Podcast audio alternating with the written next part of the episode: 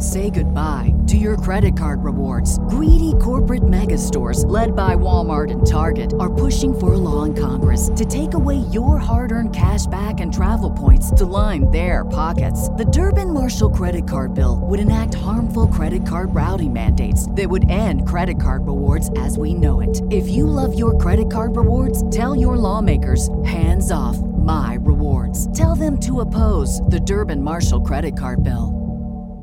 Aloha. Any relation to Nick the Dick from Bachelor Party? No.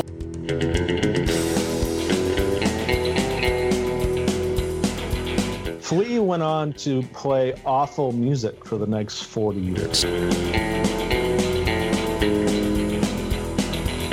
No, no, no, no. That's where you missed it.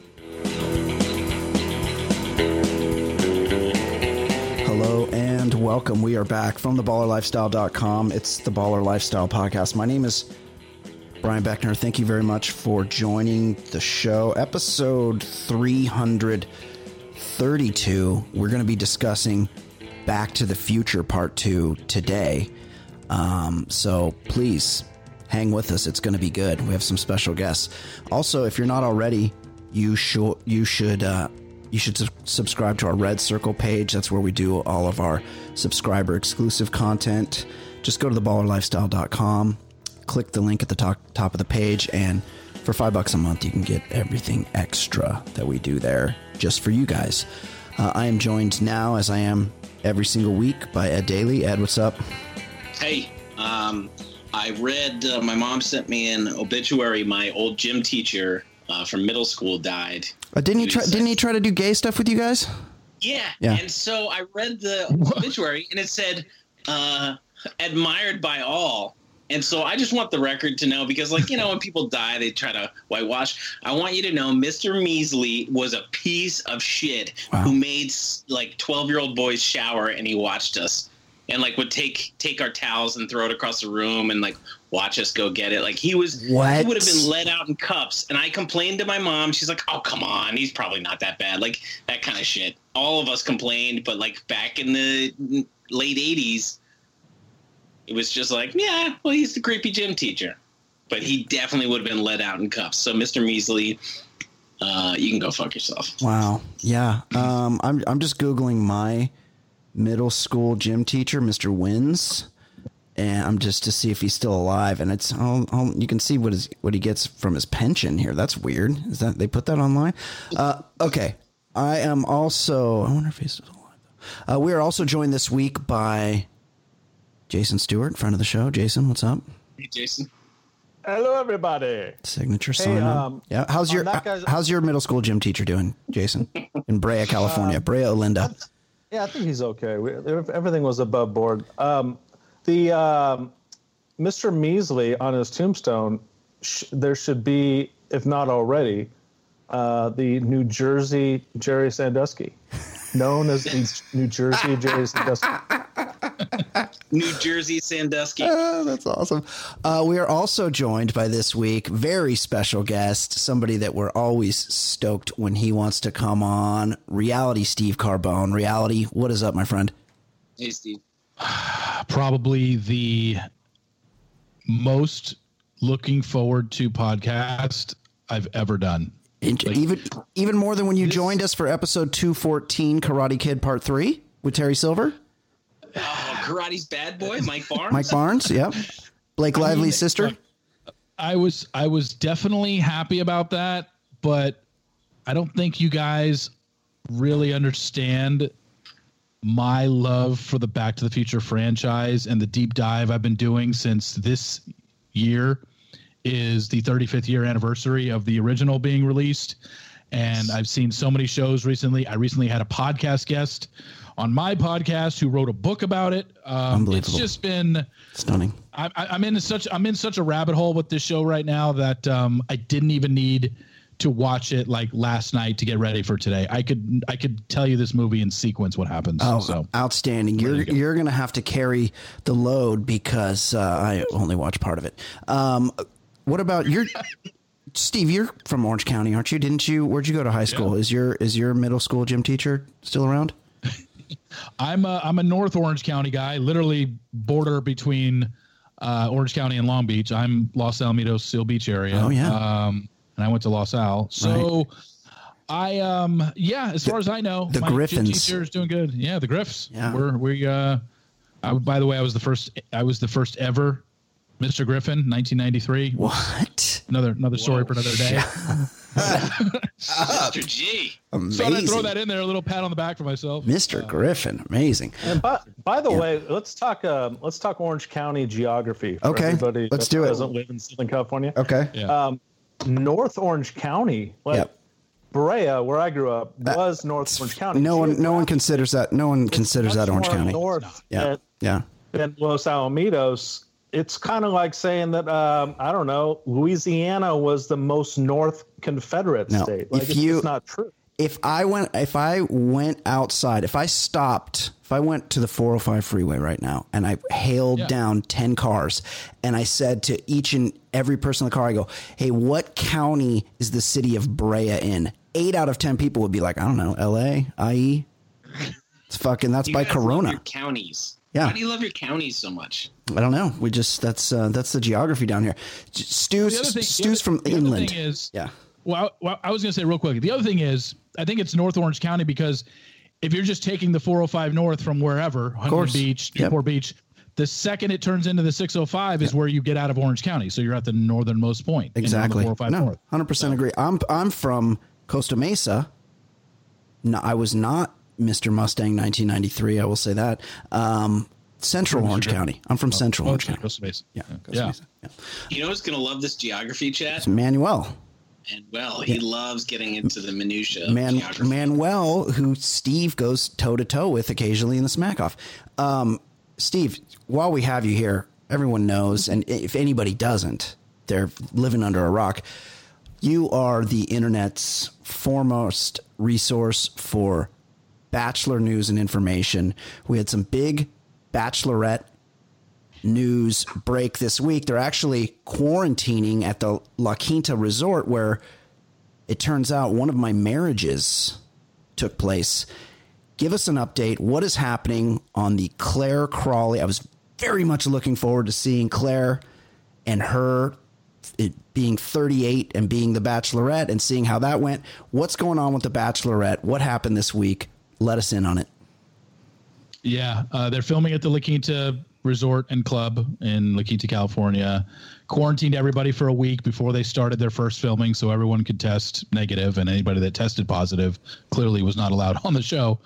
Um, they're two weeks into filming. They started on July 18th, and word got around last Friday night. Story broke that Tayshia Adams, who was the very attractive girl who finished third on Colton's season, um, had been summoned to La Quinta in an emergency. We need to recast this thing. So it initially started out as something negative happened, but the story now is basically Claire fell for one of her guys very early in the process and essentially told producers, look, I, I'm not going to fake this the rest of the way. I'm not going to go on dates with guys I have zero interest in. I've fallen for this guy. I want out. I don't want to be on any more dates. Get me out of my contract, or let's negotiate something because I don't want to be here anymore. I want to leave with him. And if and uh, allegedly they they did that, and instead of cutting the season short because you got to produce ten or eleven episodes a season, they said, well, let's continue it. and We'll bring in somebody else who was a finalist for this season of The Bachelorette, which is Tayshia. Uh, and um, they brought Tayshia in, and it looks like Tayshia has started, and Claire. We don't really know exactly what, but the rumor is she got engaged to this guy nonetheless. And um, but uh, yeah, it makes sense now because he is one of the guys that was on the original list back in March when the show was originally supposed to start filming. So clearly they have been in contact. He either slid into her DMs or she slid into his, but it's clear that they had a very probably deeper relationship heading into the show than anybody has ever had. And that's why two weeks in she could say, I don't want to date anybody else. This is the guy that I want. Would you say Okay, a, so- would you say a balls deeper relationship than got an- anybody else? Yeah. I will say this that um, I think Disney took that um, that offer and ran right. Disney um, when Claire was when Claire was cast, uh, the ri- the riots and the protests hadn't begun yet. Uh, Correct. Claire is cast, they have a pandemic to where they can't shoot it, and this conveniently happens where their white contestant, which in the last few months has become outdated and borderline racist, um, they now get to cast a black contestant, and I'm guessing they're going to. Are they going to have a, a lot of people of color as the contestants for her? I don't know. I don't know why that matters one way or the other. It's the same contestants that Claire had. She's Yeah, she's I don't just think it Claire is. does. yeah she's just Oh, it sliding into the original. Now they might yeah. be in, but but Claire when they re- when they did recast for Claire when she did start filming, they released a cast of 42 men. I think 30 ended up making it to the first night. So 12 of those guys that we saw back in Mar- um, uh, July, mid July, right before Claire's filming, I think it was the 15th or the 16th. There were 42 men. 12 of them didn't make it onto the show. Those are the guys that are, I guess, being asked now, hey, would you be interested in coming back? And some of the guys that Claire eliminated in her first few episodes are the ones being asked, hey, we got a new deal on our hands. Oh, you be a so they're not. So say Claire had um say Claire had a 15 guys left at the time. right. So so Taish, uh, amazing pivot by the Bachelor producers, but I know their back was against the wall. But this is they they got put in a tough position and they made. uh I don't know. I'm just trying to think of a metaphor. chicken salad out of chicken That's shit. the one. I wasn't. I was gonna say that, and I'm like, I don't even think that's one. I don't know. So, um, amazing pivot, but she didn't just start with 15 suitors. They didn't just like plug Tayshia into the existing show. They rebooted completely. Is that what you're saying? I I mean nobody knows exactly Sure. what the format is. It's a fluid now, situation. that- it makes sense that Claire had about 15 guys left when she would have made this decision. I don't want to be here anymore. So if you bring Tayshia in, it would be really kind of, I mean, kind of unfair to Tayshia to just be like, hey, here's what we got left. These are the guys that Claire had left, and she might have eliminated guys that you liked, but you got to go with these 15. I do think they're bringing other guys in that were originally part of that 42 that were released in mid July. However, anybody that's left the bubble of La Quinta because they're all in there, nobody else is at that place.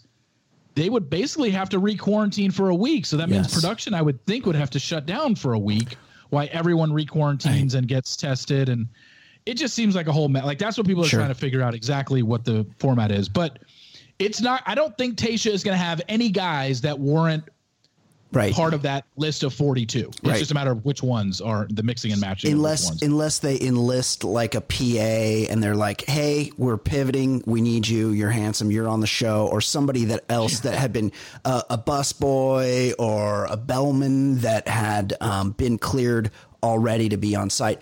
Okay, two more questions and then we'll By move. By the on. way, by the way, on, Yep. a, on a list of one to ten, um, or how about let's let's do this. Let's choose one. Is Ed more bored or more pissed off? Which one? Which one is he more of right now? He's- No, I, I, I, I've, I've always said that I'm not above anything. Um, I just, it's my, my wife is very much into it, and she is thoroughly unimpressed with any of these shows. She's, she's listened. No, I'm talking about this podcast. She has listened to zero episodes of us, but when I mentioned you were on the show, Steve, she was very excited about that. And Oh, okay. Yeah. So, so Steve's very uh, popular with wives. yeah. Yeah. So, so uh, she said, ask him. But this is about Bachelor in Paradise. She asked why they couldn't have quarantined and done that show. Do you know that? the answer that they're giving is we owed it to Claire because she was set to be our bachelorette Right. and unforeseen circumstances that haven't happened in the history of this world prevented that so we're going to give her her season but then it only ended up being a two week season because she went back to them and said yeah i'm good i found my guy i don't need to i don't Right. need to fake it So they it. they would have had to blow out. Almost a baller move by Claire. I almost feel So- Claire empowered, uh, the women empowerment here. Totally, I love. I'm a, I'm a huge Claire stan. I love her. Um, but th- Yeah. they would have had to blow out the Bachelorette to do Bachelor in Paradise. Is the thinking Yeah. right? Yeah, they wouldn't. Yeah. They, That's, they would have that's pretty skipped the season. crazy. That I mean, it's like when the Friends cast said, "All right, you're going to pay us all a ton of money, or we're out." You can't really do anything when when the star of the show. Well, that, that that was my next question. How is there not a contingency for this?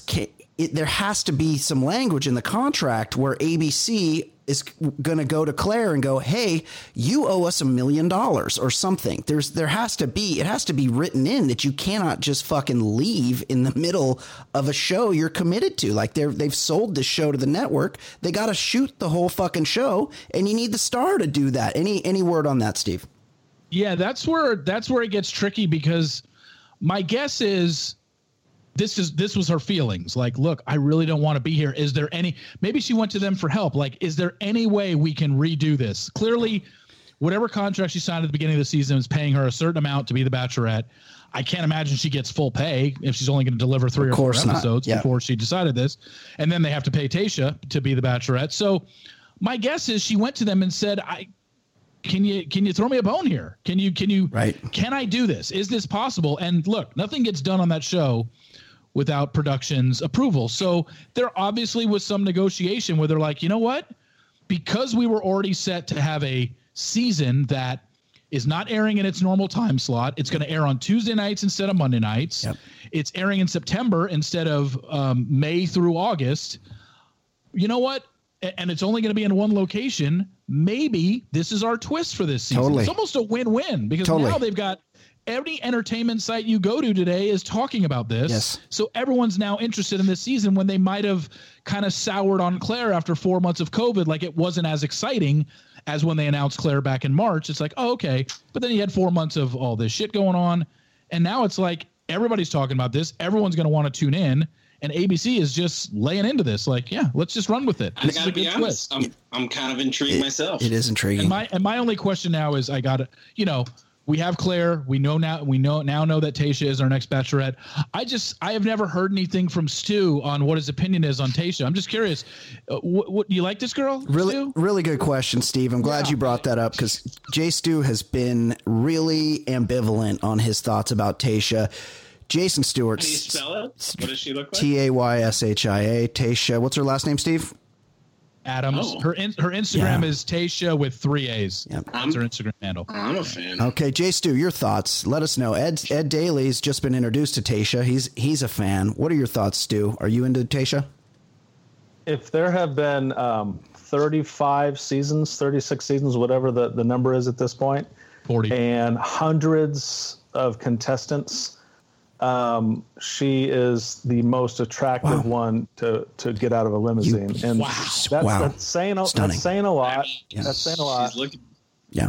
Wow. She, she's great. But the uh, but I will say this final thought on Bachelor franchise here. They they paint themselves into a corner when they have this big facade that they're looking to find somebody love, you know, second chance at love. So Yeah. when a contestant goes to them and say, "I did it, I Right, found love," right. It would be different if they pose themselves as a show that just wants ratings, wants to humiliate people on camera willingly, and get Instagram, make Instagram stars. If they would have said that in 2002 when it started, then they they, they, they would have had some leverage with Claire. But I and I do think that the uh, the new kind of woke world works in their favor too here. That's that's a really um, good Yeah. point, Jason. Thank you for that. Uh, oh, Um, one. I just clicked on yes. 10 things you don't know about her. Yeah. Just think it might uh, be worth mentioning. She loves wine tasting. Oh, yeah, she does. Also, should be pointed out, since this is since we're doing regional chat here. Orange County. Yeah, I believe she she's from Santa Ana, just down the road. I wonder if, yeah, she was a Girl Scout for 12 years there. Yep, absolutely. Uh, well, good for her. I can't the wait to watch. Is she the first divorced bachelorette? Oh, right. Um, sh- let me think. Just off the top of my head, uh, n- uh, Emily, Becca, Rachel, This guy's amazing. Caitlin. Um, I think so. Deanna Pappas. Deanna, Deanna wasn't. She wasn't married. Um, Caitlin wasn't married. Yep. Becca, no. Rachel, no. Um, What about the Virgin? Ali, no. Oh wait, no, Uh, that he was the Bachelor. Now, Yeah. is there a problem with her? Because I see one of her facts. She volunteers in church. Is she going to be a problem with like the overnights? No, they like is- that. No, she's No, I DTF. think she's she- DTF. Yeah. Yeah, Okay, she- good, good. She's down For sure, for she sure. Made, she made that perfectly clear on. Yes. Paradise Oh yeah, she was. John. And also, now we can question her taste in men, considering Yeah. she had a thing with John Paul Jones of all people. that's true. I forgot. I forgot about her fling with John Paul Jones. They were they were still going strong at the end of Paradise. I didn't I didn't realize they had broken up. Yeah, no, they were. They lasted a few months after that, and then they broke up. and- Brutal, brutal. yeah. Uh, you know, you look you look at you look at Tayshia's Instagram. It's very clear what Tayshia's all about if you look at her Instagram because it's nothing but solo pictures. Yeah. Um, Selfies, So, if you will. yeah. Yeah, yeah, selfies, if you will, Yes. and some in scantily clad clothing. Yes. Uh, I assume you me- you don't. She wasn't with the uh, the old bassist from Led Zeppelin. No, diff- no, different John Paul Jones. Uh, okay, Steve. Uh, thank you. Your your uh, wealth of information. You are the internet's foremost bachelor expert. We're lucky to have you. Thank you for that update. Straight from the horse's mouth. Thank you. Uh, okay, guys, let's do let's do a few voicemails, and we'll talk back to the future part two.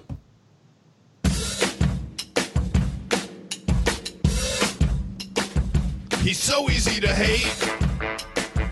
Your time he likes to waste. His calls are far from great. His calls are far from great. He's such a stupid fuck. He seems down on his luck. His voicemails really suck. His voicemails really suck. No one's enjoying Him, he's so annoying, plus so fucking boring. And worthless, but he's got nothing else to do. And he's even worse than ish, ish, ish, ish, ish. His thoughts are useless shit, shit, shit, shit, shit. He's got Steve Carbone, your did you this year's smack off? I know you didn't win. This is always a travesty of justice when you didn't win. Um, but did you finish higher or lower than our first voicemailer, Matt in LA, aka Manuel and Gardino? I believe he's also a caller to the smack off. Good question. I don't think Matt in LA placed. I finished ninth. I don't think he finished tenth. So, Ninth, uh, unbelievable. and and and it was it it it possibly I could have finished better. Yes, Could have finished. I had a whole J Stu bit in there that I uh, decided it was a last minute decision cut it. to remove that from my script. Um, Yes, take it out. You Uh, forgot thought- I to think it was on. think of it. Yes. Uh, well, that's J Stu's. J Stu's a big topic on that show. I would have advised you to do any and all J Stu related material. And if you, so if you haven't retired, if you're not too big for the Jim Rome show, hopefully, best of luck to you on next year's Smack Off. Okay, couple couple voicemails.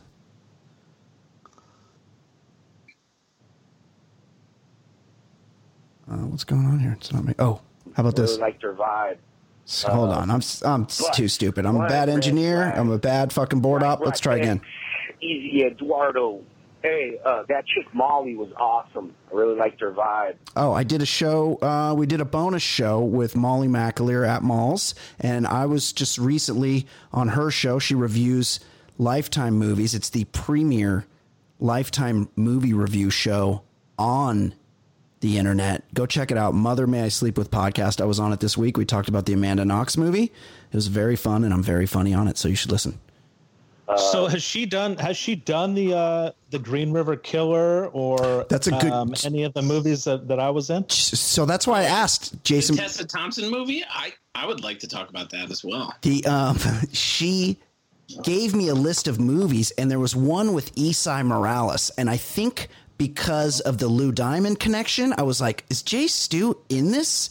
So I sent Jay Stu a screen grab, and he's like, "No, I'm not in that one." So I don't know. I'll I'll have to peruse her archive and Yeah. see. So the Yes. the uh, capture of the Green River Killer, um, right. and then uh, everything she ever wanted. That's the one with Gina Meadow Soprano. Green River Killers when you're the uh, the lie detector guy, right? Yep. Right, right, yeah. So if she wants to review any of those with me, um, I think that would be a fun podcast. The two of us Absolutely. could go on there. I will. Uh, I will. Um, I will let her know.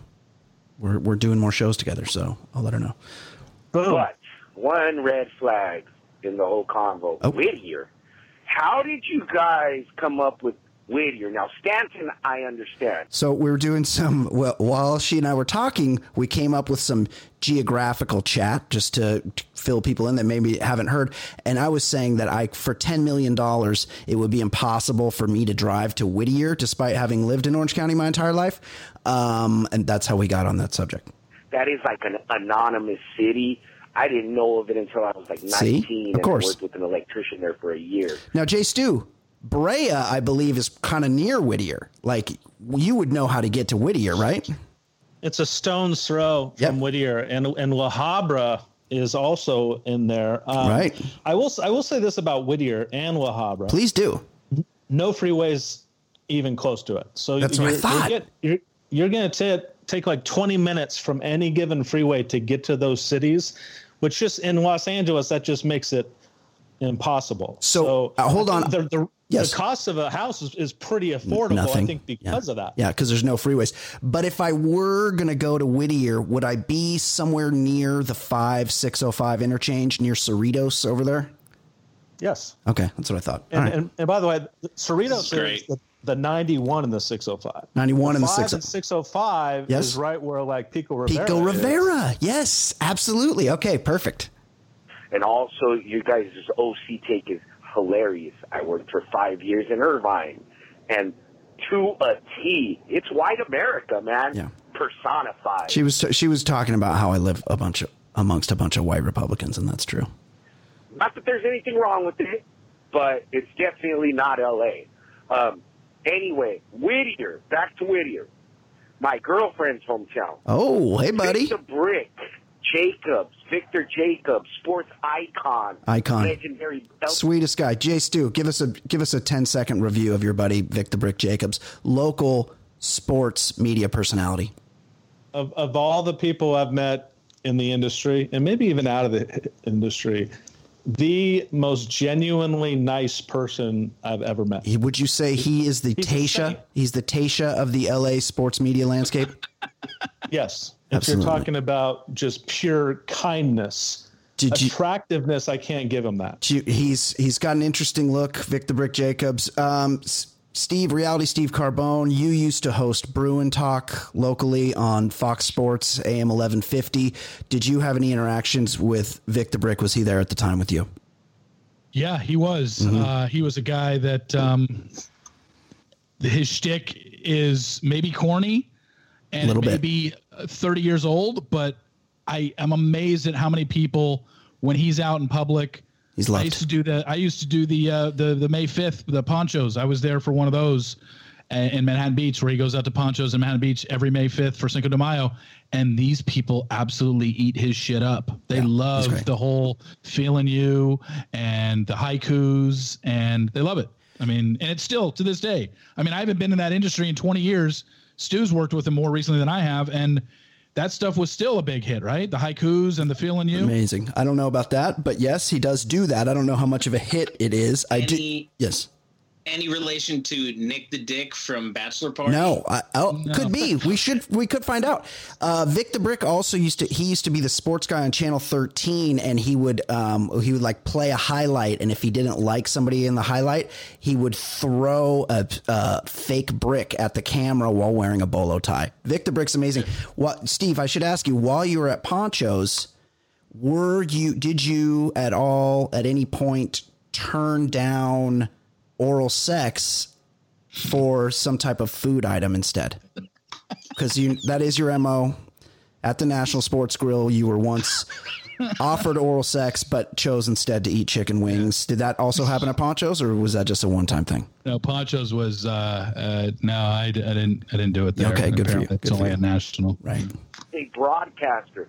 That's his hometown in SoCal. Obviously, he's from Brooklyn, but um, Vic the Brick is from Whittier.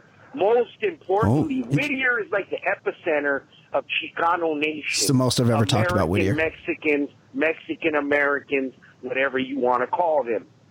You can get some of the best homemade bread and tortillas Oh. in Whittier. Oh. okay. I'm into that. There's a movie called Boulevard Nights, all Okay. about the beginning. all right I, hey i believe you uh, matt manuel thank you for the call we appreciate it okay another one here quick real quick guys Hey guys, uh, I just wanted to thank you for the the Red Circle members party that you guys threw the other night. Uh, I mean, it put Reality Steve's Vegas parties to shame. Unbelievable. How did Reality Steve's on the show and our caller LSU Lala calls in and mentions Reality Steve. Reality Steve, unfortunately, because of the pandemic, you had to cancel your listener appreciation party, but I will commit right now to coming to next year's listener appreciation party. Oh, the problem is you always have it on my son's birthday weekend. Yeah, it's always that first weekend in June. Right. Maybe I'll. What if I push it back a week? What if it's like second weekend in June, or is that Possibly. It depends on if if if I don't have. It depends on if I have my kids. I'll I'll, I'll shoot you my schedule so you can wrap, put it together. But around like me. I said, like I said this year, I mean, and Brian is just short sighted on this. Like, um, Steve's thing happens just once a year. That's right. right. As a, unlike my son's birthday, which happens every weekend. That's, Quarterly. yeah, that's, that's a really good point. Uh, okay, well, I'll continue. Um, you guys went above and beyond. Uh, and the highlight for me was watching Telly and and Paul do karaoke. I mean, that was It was a great uh, party. Outstanding. He's So, right. Thanks for hosting that, guys. I know you. You're y'all welcome. Said if we we got another 150 members, you guys would do it again. So I would uh, I would suggest that if anyone has not signed up for Red Circle, they definitely do that because they don't want to miss the next one. That's that. He's uh, absolutely right. It was a great party. Um, check out our check out our, our Red Circle, theballerlifestyle.com. Sign up for our Red Circle page. Okay, a couple more, at least one more. What's up, ballers? Luke from Fort Collins here. Hey, So Luke's Luke's up and coming. Jason Stewart, Luke from Fort Collins. Does does he uh does he follow you? Oh yeah, He I- follow, yeah. Oh, he does. follows me on Twitter. He follows me on Twitter. He looks like Moby. He looks exactly like Moby. Right, he's got he's got a shaved head. He looks he's a he's a white guy. He looks like Moby a little bit. uh, Brian, I can totally relate to your playlist anxiety, wanting people to like what you're what you're playing, and I just want you to know, man, I've got your back. Oh, thank you. All right, with the Warrens, Devon, Smithereens, Matthew Sweet, Violent Femmes, Slayer, all that, bro. I got your back. Peace.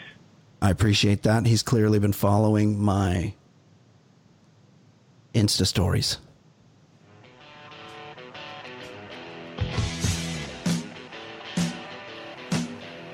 I could have a shower right before bed. Or maybe take an Uber and get some roadhead on my Insta story. Don't be boring on my Instagram. Always excited to play that song. You can follow my Insta stories too at Brian Beckner. Okay, one more voicemail, then we're talking about this movie. Brian Ed, what's going on? Angelo from Katie here. Uh, Oh, Angelo's new blood in the in the uh, baller lifestyle world. He called Is in he the one with all the thoughts on uh, Oh, my blood and sissy? Urban Cowboy. This guy went deep on Urban Cowboy, and it was really a fascinating call. Let's see if he Great. let's see if he can do that again. I don't know. I don't know if he could step back up to that level. really liked the the recap on vacation last week. Had a thought though. I thought you guys hit all the good points, and especially ruining my childhood by telling me that Chevy Chase wasn't funny. But you know, it, it is what it is. Uh, Go back and look. When Rusty uh, and Dale were together, and Dale told him about Bop and his baloney. Did you see the hor- the horrified look on Rusty's face? Yeah. I have a theory that cousin Dale actually went to give him a uh, a demonstration because that that look on his face was uh, was fear, and we know he had just learned how to be a man a few days, or, you know, a few days when he was talking to Clark, Right. uh, and you know, it, it's supported by cousin Eddie trying to mouth rape Ellen every time they would go in for a hug. He was he was trying to lip lock her, and then of course we know him and Vicky had a Donald and Ivanka kind of relationship, so uh, it wouldn't surprise me at all if cousin Dale wanted to give him a uh, personal demonstration. Uh, one last Keep thing, rolling. guys. You guys are talking about getting rid of the "Scoop It Up" song. Uh, Oh, yeah. I'm here to say no, I please. know, Uh, I know. Actually, it's my favorite song of all Everyone the ones you it. have. and Everyone loves it. you know, if people don't like it or you phrase it, they're going to hate it. Fuck them. Yeah. I'm, I do a podcast myself, oh, you do? and as a uh, veteran podcaster, I know exactly about how much money you're making, and uh, I don't think you're going to lose too much of that non-existing money from your uh, yellow triangle of subscribers or whatever if you keep a, a song on that may offend people. If it offends them, they probably weren't going to subscribe to the show anyway. That's a really good Uh, point. As always, fellas, keep up the good work. Talk to you later. Angelo, I love that you just shit all over us at the end of that. And sort of plugged his own podcast. Yeah. Hey, hey, listen to all podcast hosts out there. I'm happy to be a guest and promote my wonderful book. Heroes and Jerks available on Amazon right now. Maybe Angelo will have you on. Angelo, reach out to Ed Daly. Ed, give what's the Heroes and Jerks email? Uh, heroes and jerks at gmail.com. Heroes and Jerks at gmail.com. Heroes and Jerks available now on Amazon. You know, Steve Steve has at least one podcast, probably two, and he's he's got six figures in uh, listenership. Jesus, Jason? And you'd think you'd think that Ed Daly could go on his show just kind of as a friend of a oh friend. Oh God, what are you promote the doing? But the last time I tried to go on Steve's podcast with Beckner, Oh he, he said that we so were not relevant enough. We're- we're just- we're- I mean, he's right. He's right. He's Steve's big time. We're lucky to have him. He talks about The Bachelor, and we're not known to his audience, and I, I respect him for being honest Yeah, about that. fair. Yeah. My audience would be mortified by some of the things that comes out of Brian and Stu's mouth, and even Ed. I guess they they, they wouldn't be. They don't. It's like a totally. It's it's the same audience, but it's a different audience that wouldn't be able to. Uh, the the woke 2020 crowd, I don't think would be uh would be too keen Yeah, to some of the They things They wouldn't that like were the said. Scoop It Up song. I Well, they promise no, you no, that. they definitely wouldn't. And so, you know, reality comes on from time to time, and he's he's lucky enough to, or we're lucky enough to have him join us at the end of the season. Oftentimes, when the when the Bachelor ends or the Bachelorette or Bachelor in Paradise ends, and he kind of comes on and because. Uh, Jason and I are spoiler avoidant. So a lot of times we don't know what a lot of people that are re- reading reality Steve already know about these shows. So we just watch it with just from the with the eyes of babes. Like we just don't want to know. We want to we want to live the fantasy with all these people on the bachelor. And then at the end of the season, Steve comes on and he goes, "Well, here's what's actually was happening. Here's what was going on. Here's who was who really was in the running, who wasn't. Here's everything that happened behind the scenes, which is great." For us. And I get a lot of Steve's people because Steve will retweet when I have him on, and I get a lot of Steve's people coming in. And he's right; a lot of them are very confused by the way Jason and I talk about The Bachelor, but also. Some are very cool, and some have become followers of mine and people that are, interact with me regularly. But uh, a lot of them are t- t- don't really see it the same way Jason and I do. But still. Uh, it's fun to do. It- it's it, it's it's really if you think about it, it's the opposite demographic. Um, Steve's listeners are Bachelor fans, Yeah. and they're not Bachelor fans in a- an ironic way. They really care about the show and the contestants Yeah. and what goes on in their lives. We are a podcast for men in their 40s who don't watch the show. and 30s and 20s and women. We have women listeners. We have lots of women listeners. Sometimes they call and tell us their thoughts on penises. Okay here is a um, let's do the trailer and then we'll talk about the movie. Do you remember the future? why is the volume so low? Hold on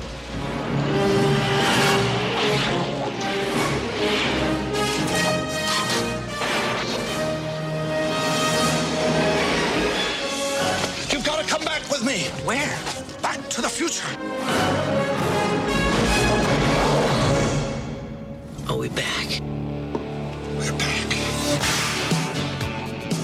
huey can't get enough huey honestly October 21st, 2015. Marty, we're going to be able to see our wedding. lizzie Shue upgrade I gotta check this out, Doc. Look what happened to your son. He's a complete wimp. yep Don't Talk to anyone. You've been looking, Bob. Don't touch anything. I need to borrow your hoverboard. the iconic hoverboard chase And try not to look at anything. I didn't invent the time machine to win at gambling. lost a lot of respect for doc brown in the second movie we can talk about that Hey, Doc, I'm all for that. What's wrong with making a few bucks on the side? Now, also Would marty be my take. marty's kind of a piece of shit an alternate 1985. There have been a few changes. yeah trump's the president in this movie spoiler alert Although I can't imagine imagine hell being much worse. But they'll Oh. all be back. Principal Strickland, a lot of drive-bys at his place in the future, or in the alternate past. Big. Michael J. Fox, Lorraine got implants. Christopher Lloyd, Michael J. Fox, More like a couple of teenagers. This was a major problem. Michael J. Fox. e- even bigger problem, him playing his own daughter with a five o'clock shadow. A Robert Zemeckis film. I don't feel like that would be allowed these days.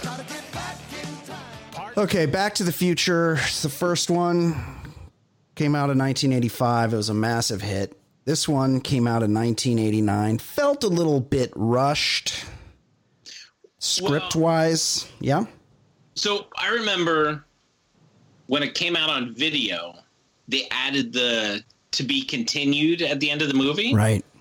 And I remember as a kid thinking, when are they ever going to come up with this movie? And it was like, what, four years later? Yeah. Yeah. It felt like forever, Forever. when I was a kid. Yeah. But when you but when you saw Back to the Future, the first one in the theaters, it never had to be continued at the end of the movie. It only came out on the VHS, which was another kind of quirky thing about this franchise.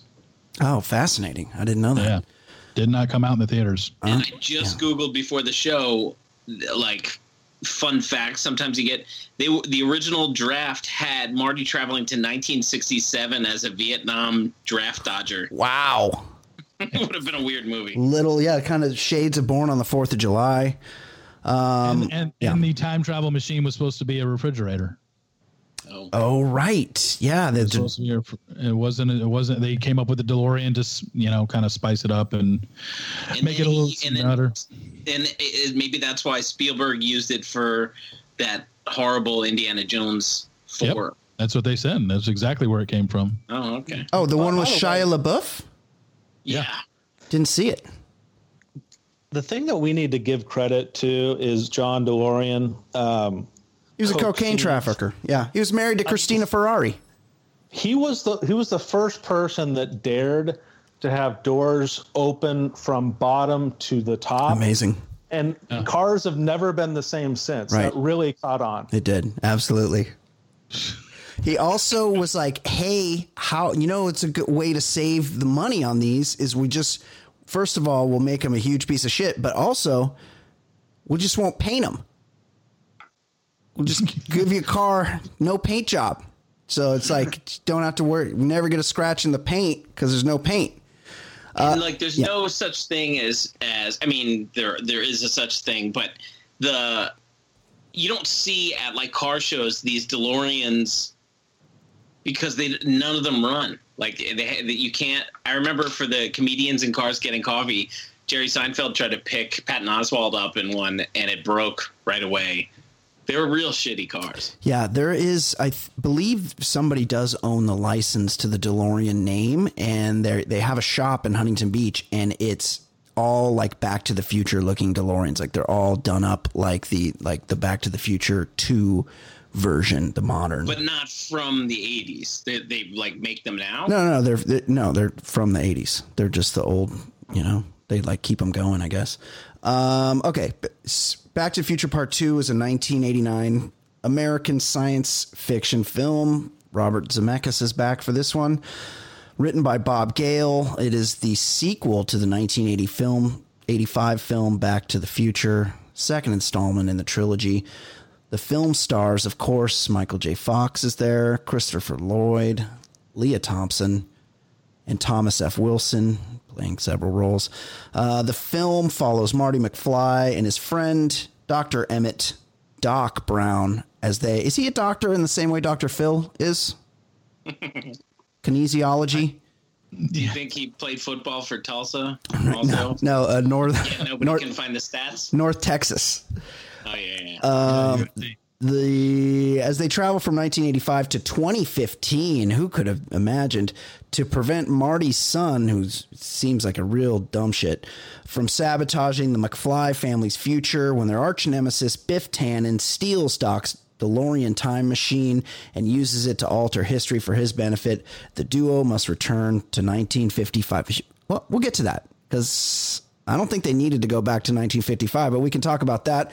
Um, the film. What do you guys think the budget was for the second If you haven't looked it up already, how much do you think it cost to make Back to the Future Part 2? I'll tell you, $40 million. $40 million was the budget. I imagine a big chunk of that went to Michael J. Fox. Um, it was filmed back to back with the sequel, Part 3. That's right. Filming began in February 1989 after two years were spent building the sets and writing the scripts.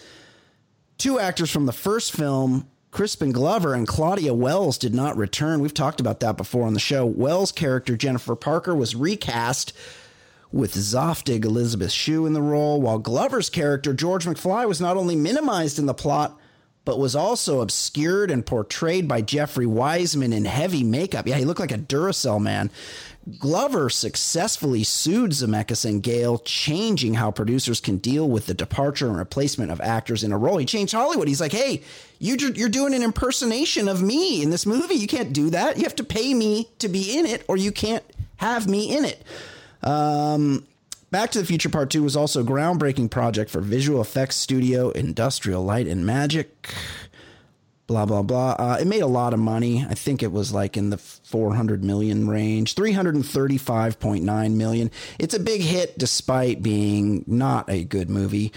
Um, what do we need to say about this? Um, they, Wait, so when did this come out? 1989. No, but what I, I kind of remember it coming out pretty soon. Like there wasn't a long gap between two and three. I know they, you said they filmed together, but like was one a Christmas movie and the other was a summer movie? It was something like pretty close. I don't know. I'll have to look up. Let's see. Back to the Future Part Three. I'm sure there's a link. Um, I know. Yeah, maybe they came out the same year, back to back. Oh, Part Three. No way. No way. Hold on. Eight, 18 months 1990. 1990. So the next Really? year. Yeah. So I think since like since Steve asked to do this podcast, Mm-hmm. and he he claims that it's one of his favorite movies, if not franchises of all time. Maybe we just kind of grab his quick thoughts on Well, this. oh, hold on. I just- Oh, it was with it was a it was a Thanksgiving '89 movie, and three was a summer '90 movie. So Right. yeah, it So- was so- like six months. Yeah. Um, sh- I think that reality Steve, he he likes to go to Vegas and play some craps. I imagine he also likes to get down on a football game or two. He plays over unders. He knows the spreads. I think that the gambling aspect of this movie is part of the appeal for reality Steve. Steve, give us your thoughts. So Steve dropped off. Oh, we lost Steve. Um, so hold on before we do we push pause and, and start it. I'll call him right back. Just keep talking. What, Jay Clean Stu? up in post. Jay Stu, you give us your thoughts. I think I think it's an awful movie. Um, so I, I want to I want to point out also the three of us did this movie already. We did, No, no, yes. I- it was kind of in the context of uh, we did it as a more of a, a franchise thing as opposed to Because we were just doing one it movie. for Future Day. yeah, we. Yeah. Doing that's it right. For when it actually took place. Yeah. Yeah. This is the deep dive into a movie that our our guest Steve Carbone is a super fan of. Yeah, So I think yeah. that this is the difference this time around. So Absolutely. Steve, why don't you, you tell us your broad strokes opinion of the movie just in general? Because I have I have distinct thoughts after watching it yet again yesterday, and it was a hate watch. Um, in general, I vacillate back and forth between these three movies of which one I like the best. On any given day, you could ask me, and I could say, you know what, two was my favorite. Probably if I'm in more of a gambling mode. Um, if if you ask me on nostalgia, I'd say one. Of course. Three has always been on the back burner, but I when I think see it come is across on HBO, Yeah. I, and when I see it come across on HBO, I stop and watch. And I realize there are parts that I really, I'm like, oh, you know what? Because I've seen all these movies so many times now. Every time I watch it, all I look for are things that I haven't recognized in the past. And because there are so many little things and so many little lines here and there that maybe you don't pick up on. Um, so, but on the for the most part, I vacillate mostly between one and two being my favorite in the franchise. Three kind of always stays three. Not that I hate it. I just I've never been a big Western guy, period. So that whole time period. What about the what about the slow. Steenburgen factor? Steenburgen. I mean, the thing about three is I didn't really care about old people love, and that's what three gave us. Yeah, it that's- that's a centered good around. point. That's a- I'm, I'm there with you. That's a good point. That's what I didn't like about three. However, three is more similar to one Yes. because it's about going back in time and trying to get the whole goal was let's get back to our normal life in 1985. That's what three was about. That's what one was about. Two was a very much blackened, darkened version Yeah. of Yeah. you know, it's, it was very dark. There was murder in it when we thought, you know, George McFly was murdered. Um, it's it's kind of similar to what people thought about the second, uh, the Rian Johnson Star Wars movie, that it was just such a deviation from Force Awakens and, you know, the third one, I forget the title, but it, it- almost like that. Like it's such a dark version. It's like, this isn't the real Back to the Future because we have this alternate world where a lot of negative stuff was happening, where one and three were more happy go lucky. But, um, so three is very similar to one in that aspect, but I've never been a Western fan, and old people love didn't interest me. I didn't care about Doc getting his dick sucked. And and Wow. the one thing Wow. about Mary Steenburgen is, I mean, I think she's more attractive now She than got when hotter. she was in three. Yeah. she is. She is one of the great, uh, getting better looking with age. Gets better with age. That's I right. remember her from Parenthood. Uh, Parenthood is when I think she was might have been in her. That was Mhm. prime Prime Steenburgen. uh, prime Steenburgen. Yeah. Mm-hmm. Um, By the way, yes. uh, Parenthood doesn't get enough credit for that cast. Uh, a young, young Joaquin Keanu- Phoenix, a Keanu Yeah. Reeves. Yeah. That I, I just got a uh, a job at the movie theater, my first job ever, and that was the first movie that showed when I got my job. So Is this probably at, saw it is this at the 100 Brea Mall? Were you working at the Brea Mall uh, Edwards Theater in Brea, California, Jason? Sure. Just for just for the sake of the story to move this along, Mhm. yes. Um, so so that movie just doesn't get enough credit in general. I think it's great. No, it's a good movie. It's good good show. Yeah. Um, but Steve, I, I have to disagree with with one thing, right? My my overall my overall view on two was this. Um, society at the time in the mid to late 80s very easily impressed when it came to uh, explosions and special effects. I mean it was you know technology was just starting to get like really badass.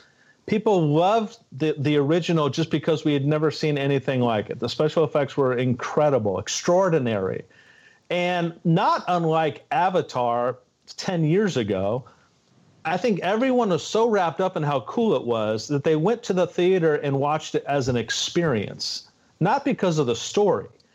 And then two comes along and they, they try to even outdo one in special effects because of the future and all that shit. And to me, the story is so awful and flawed Horrible. that it, it was overlooked back then because we just wanted to go see a bunch of shit we'd never seen That's in a the really good point. But in the context of 2020, these stories are s- just so dreadful. Yes. I can't believe someone of Steve's uh, IQ, and, and, Hmm. you know, I trust I, I trust your taste uh, and judgment. I just I don't understand how you could love these movies, but on the stories. Couldn't disagree more. Yeah. I just I, I, I absolutely loved the continuity because basically let's face it these three movies are one long movie it's Right, it's a continuous right. movie a continuous story set into three different parts Um, Supercut. it is I, I just I I love the twi- I love the continuity I love the way they just kind of everything kind of flowed for me I didn't I mean clearly you have to suspend disbelief when watching these movies and uh, you know, and I, I told you guys on the text this morning, I just think time travel wise, we've seen a lot of time travel movies, and because time travel isn't real, anything that involves time travel, you can create your own rules. Lost did it, Terminator does it, uh, Blade Runner did it. Like you can do your own thing, but this that the Gales, Bob, and Zemeckis both set out to do in this franchise, the way they told time travel seems to be, if it were a real thing, very realistic because it's very linear. It's like you can go back in time, but you can't change certain things, or you can change certain things, but it would it would then change everything in the future when you got back to 1985 like we saw one. So I'm fi- I'm that's why I'm good with it and I love the continuity. And then the f- the fact that the second one had a whole gambling aspect to it and Yes, the whole movie that's the was part you ruined love. by Marty Yeah. because he wanted to bet on sports like Piece that had my pants in a all tight. What Yeah. a pe- what a selfish piece of shit. The one thing I, I would say, I, I was able to suspend disbelief with the whole time travel thing. I did find it highly implausible that in the alternate 2015, there would be people still listening to "I Can't Drive 55." Yeah, yeah. I, I found that was- very unrealistic. It was it was on when they showed up to Biff Tannen's Pleasure Palace. Yeah. Yeah. Let's and I, I, I- let's let's also talk something about Biff here. Sure. People can say what they want about Thomas F. Wilson because he was never a big thing anywhere after this franchise. he was on Freaks and Geeks after. though. Yeah. Yeah, wasn't Freaks and Geeks. Um, do you realize in three movies that not that I- I'm not saying he needs an Oscar, and I'm not saying that he needs And he's not getting one. Yeah. any, yeah, he's not going to get an Oscar, but this guy did play seven different versions of himself. He played 1985 uh, Biff that was dominant to George McFly. He played 1985 Biff that was subservient to George McFly. He paid alternate 1985, which was the basically now the, the version of Trump that we talk about. He played his 1955 self. He played his 19 he played his 2015 self as Biff as the grandfather, and then in set and then in three he played Buford Mad Dog Tannen. Like Right. Amazing. it, it not I, that wasn't easy. I'm not saying he's Pacino, but I, I it it goes overlooked at how good of a job that guy did playing himself seven different ways. It was great. And why does he hate the role so much? Right. He's so bitter. I mean, of all the people that just lean into the nostalgia, he's the one who doesn't appear in like they did during quarantine. They did like a, a Zoom reunion, and he's the one who can't participate. Like he's he he likes to be thought of as a uh, more serious actor or something. It's Yeah. ridiculous.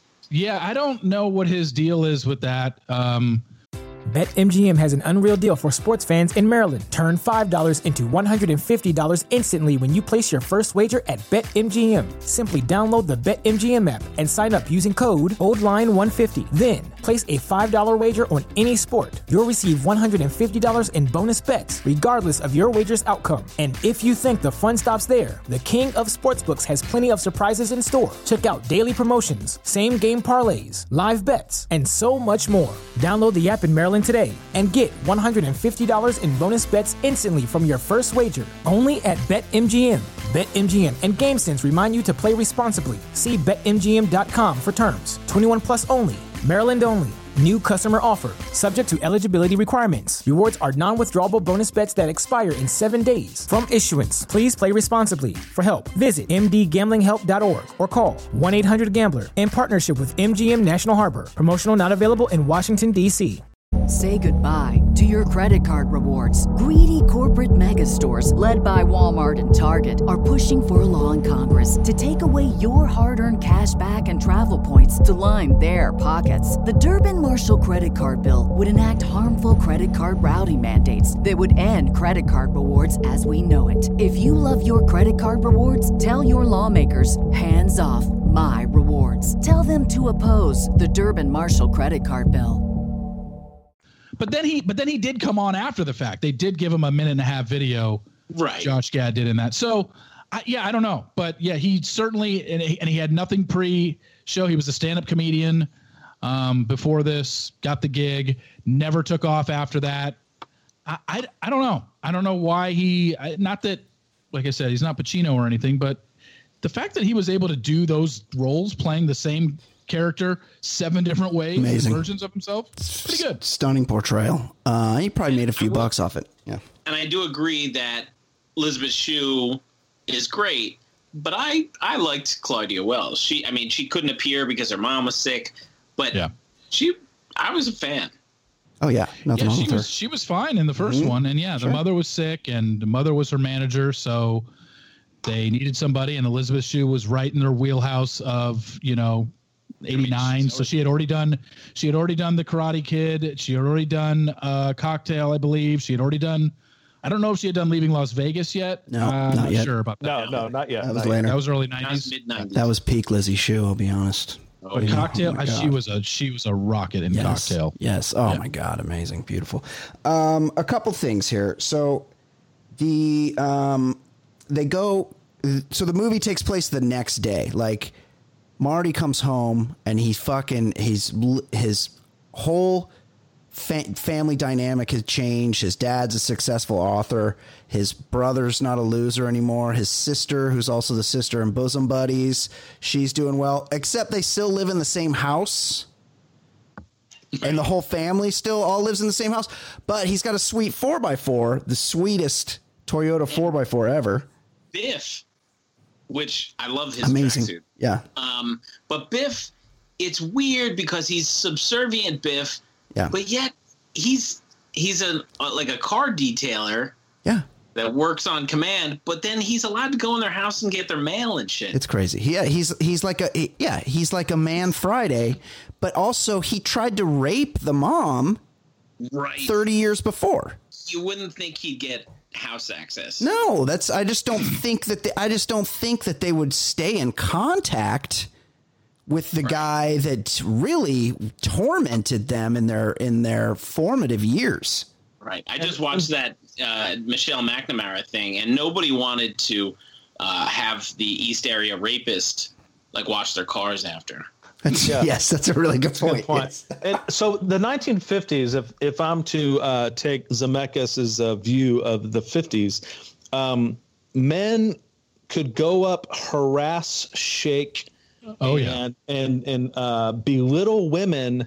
And then, as they're running away in fear, you scream at them, "One day, I'm going to marry you." That that that happened in the 50s.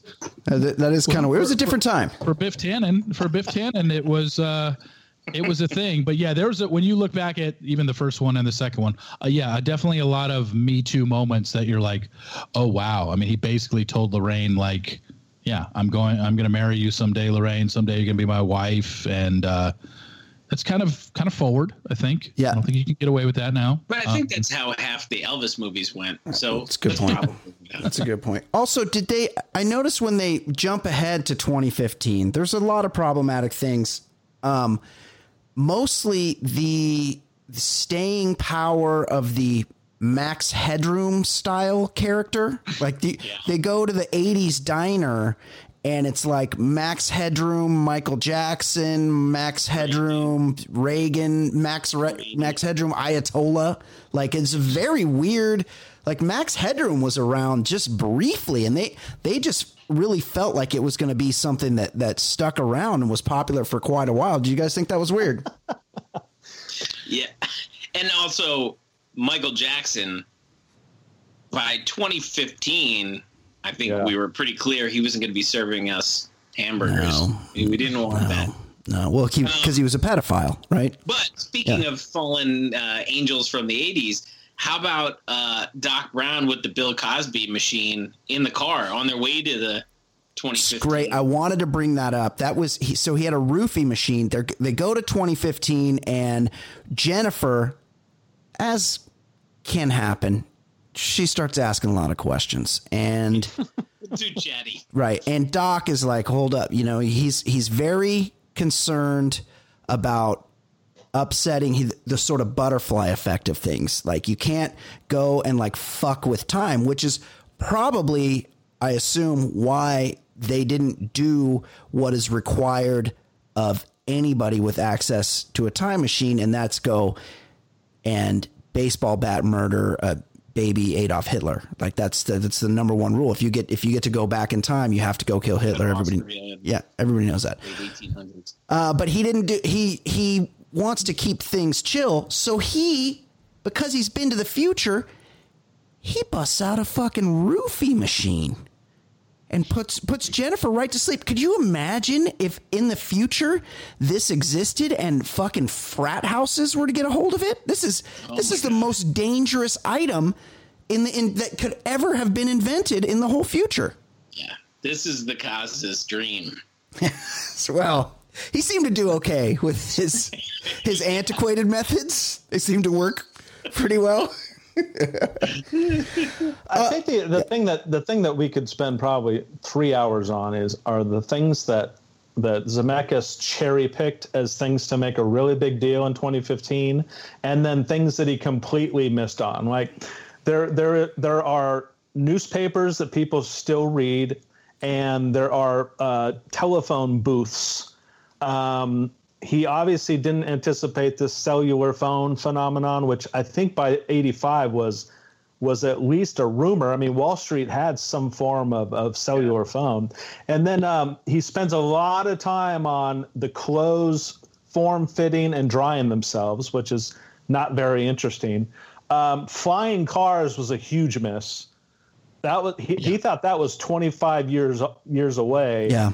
And, and the hoverboards, which Yeah. a lot of people today will be like, yeah, they're hoverboards, but those aren't hoverboards. No, those aren't. And also, the learning curve was pretty seemed pretty easy to pedal a humming uh, hoverboard. Like he, Marty jumps right on, never having been on one, and he's fucking flying around Hill Valley Square like NBD. And also Yeah. Jaws. Jaws had been killed off in the mid '80s with that horrible one with Michael Caine. Jaws 3D. Yeah, that was Jaws, that was Jaws: The Revenge is Michael Caine. Oh, all right, Jaws: The Revenge. But Ja- this is Jaws 19. Like there were no more Jawses after the Michael Caine one, right? No, I think that was just a silly joke. I don't think it was actually, but but um, but let's but let's uh, to to counterpoint Stu because I'm going to do that the whole podcast, um, to defend my my love here. Um, let's let's talk about. I mean, remember this was probably written in 87, 88, and filmed in 88, debuts in 89 they don't have a lot of foresight. You can't predict the future. We don't know what the hell's going to happen. They actually got some things right. The whole self-lacing shoes thing became a a thing back Right. at the 30 year reunion. Right. Um, what were the other things that ended up being true? The Marlins, right? He he talked about Miami being a Yep. baseball team. How about Um, the fact the Cubs beat the Marlins in the 2015 World Series? I can tell you without a doubt, and obviously it's not gonna you're not gonna doubt this, but in 2015 when the Cubs made the playoffs, I absolutely bet them to win the World Series strictly because of this movie, and I was off by a year because they One won it in 2016. That's right. That was a that was a good call by them. Um, The USA Today it talked USA Today? about how the ju- when when they talk about how quickly the criminals are prosecuted, um, they talked about how the Justice Department wanted to ban lawyers, which is kind of predicting the type of shit that Bill Barr is trying to do. Right. Right. Uh-huh. But what about USA Today in general? Um, I don't know how. What, They what's exist the name in of the hotels still. What's the name of? Uh, is it Hill Valley? What's the name of the? Hill the, uh, Hill Valley. I, I don't know how was this a major metropolis at some point in somebody's mind because the cover of USA Today had the first one had McFly on the cover getting arrested, and then this one had on the cover um, what's his face getting arrested. These were like top Right. of the United States National news. headlines Yeah. at that point. Well, if the guy invented rock and roll, Marty McFly. I mean, if if Hill Valley at the Enchantment Under the Sea dance is where Johnny B. Goode and rock and roll started, maybe Right. it is a focal city. could we could um in reflection i mean it's sort of problematic that chuck berry was given his sound by a teenage white savior right? Like that's i don't think It's we could do that now. to have yeah. The black guy borrowing from the white kid, yeah yeah. as opposed to every other rock situation. they also had um facetime sort of right he goes they go to his um yeah, that was the other thing. Mar- that was the other thing they got right. Yeah, Marty's house had FaceTime. It was the future, and they had like future, like you're wearing two ties, and Doc Brown has a clear tie for some reason, and it's like things are a little bit different, but also they still have like um shitty dark oak cabinets and white tile counters like every house built in 1989 i thought that was like they didn't didn't really upgrade the finishes in 2015 They had flying cars, but the houses were still very much made in the 1960s. Um, they also still had problematic uh, portrayals of Asians because when he his boss oh yeah. FaceTimes him, he calls him McFry. Yes, yes. After after he FaceTimes with Flea, and could somebody explain that to me? Flea was trying to get him into some nefarious business. He needed his credit card, and he eventually he gives him his credit card, and then his then his Japanese boss is like, "I heard all that. You're fucking fired." But it was like. wh- I didn't get what they were doing and what it. How was Marty the bad guy in that situation? because apparently Flea was running an illegal ring of something, by and Marty just got association. Right, got- yeah, right. guilt by association. And Essentially. by the way, And he Biff, was fired by fax, by the way. Yeah, he had like seven fax machines in his house. Yeah. you guys said that uh, the the actor that played Biff didn't really do much, but like I would contend It's actually the opposite Flea, of what we said. Flea was worse. like Flea went on to play awful music for the next forty years. Just, um, oh, Jay the- Stu the Red real- Hot Chili You can Jay- your watch to that opinion from Jay Stu. Jay Stu really hates the Red Hot Chili Peppers, and he will find any chance he can. He, he worked it into our Point Break episode as well. Right, and this is this is a guy who's the biggest Coldplay fan on the planet. So take that with a grain of salt. Um, Biff Biff steals the DeLorean. What? I'm let's not never mind the treatment of Jennifer, where she's just roofied for the whole movie, and then like Just like layer in the garbage. Yeah, they're like, we're gonna go to t- we're gonna go to town. I'm gonna go. Um, you go meet up with Griff, and I'm gonna go head off the um your son somewhere. But for some reason, Jennifer can't stay. Just stay in the car, roofied. Let's throw her in the trash.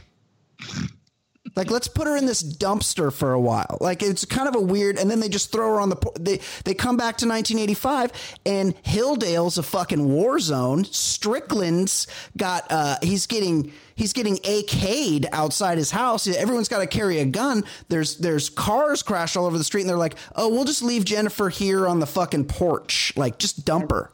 Hill, Hilldale is Hill Valley or whatever that complex the the complex he lives in. Uh, it becomes a really terrible section of town, and that is when we're introduced to black people in the movie, other than Goldie Wilson. Right. Right. They. yes, that's. like this neighborhood is kind of shit. Yeah. Like oh, Black people live there. I got a. I, by the way, I've got a great that guy moment from this movie. So when Marty comes back to alternate 1985, even though he doesn't know where he is yet, jumps into his room. Black girl in the bed. Black dad comes in swinging a baseball bat. That like a stunt double Danny Glover. Yeah. You know who you know who that black guy is, or you know who that guy is. Sorry, um, that guy is jive talking guy from the airplane movie. Shut up. Unbelievable. What? Unbelievable. Yeah, Jack that's him. Whoa! My mom didn't raise no fools. Unbelievable! Wow! What a what a pull! Yeah. Uh, can you bel like? I I when I saw it because when I saw it recently when I made my nephew watch it to, so I can turn him into a Back to the Future fan, um, I was like, God, he looks familiar. And so I googled Back to the Future Two, saw who he was, and I was like, Oh, it's the guy from the airplane movies. That oh, It's great. I speak, you know, man, I speak jive. Yeah, same guy. Um, unbelievable. Awesome. What? So okay, yes. Steve. So you're you're more of an expert than any of us, and I Yeah. I I am uh, more on your side than Brian's side. But And Stu. Stu hates it. so I I wrote a story uh, about just around future day. Like this is what needs to come true if it's gonna come true. And I got the Back to the Future mob on me, and people are telling me to kill myself. What what does Mister Fusion do? Does that that doesn't take the place of plutonium? Yeah, it does. I I was I, I rem- remember people telling me to kill myself Mr. Fusion? What- when, when you- you oh. throw when you throw the garbage into it. That's another technology thing that would be cool if you could just throw your garbage into Right. the The, car and it the, would go. the car runs on banana peels and old beer. And also, who throws away a perfectly full beer? And why don't they have trash bags in their trash can? Yeah, wasn't MGD though? I mean, It was it was High Life. Oh, High hi, Life, champagne yeah. and beers. Yeah. you finished that. Yeah, the gold can. Yeah, definitely.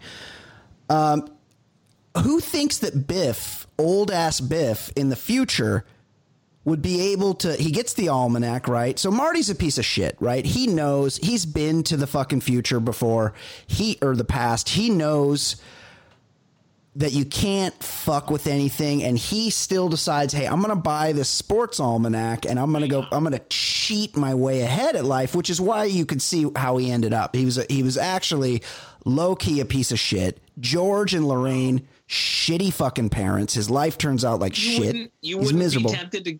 You would be tempted to get a little taste. of course i would Something. absolutely Here- i'm a horrible person Here's though. something, here's something if we want to nitpick, and this is something that I even say, I've said a few times.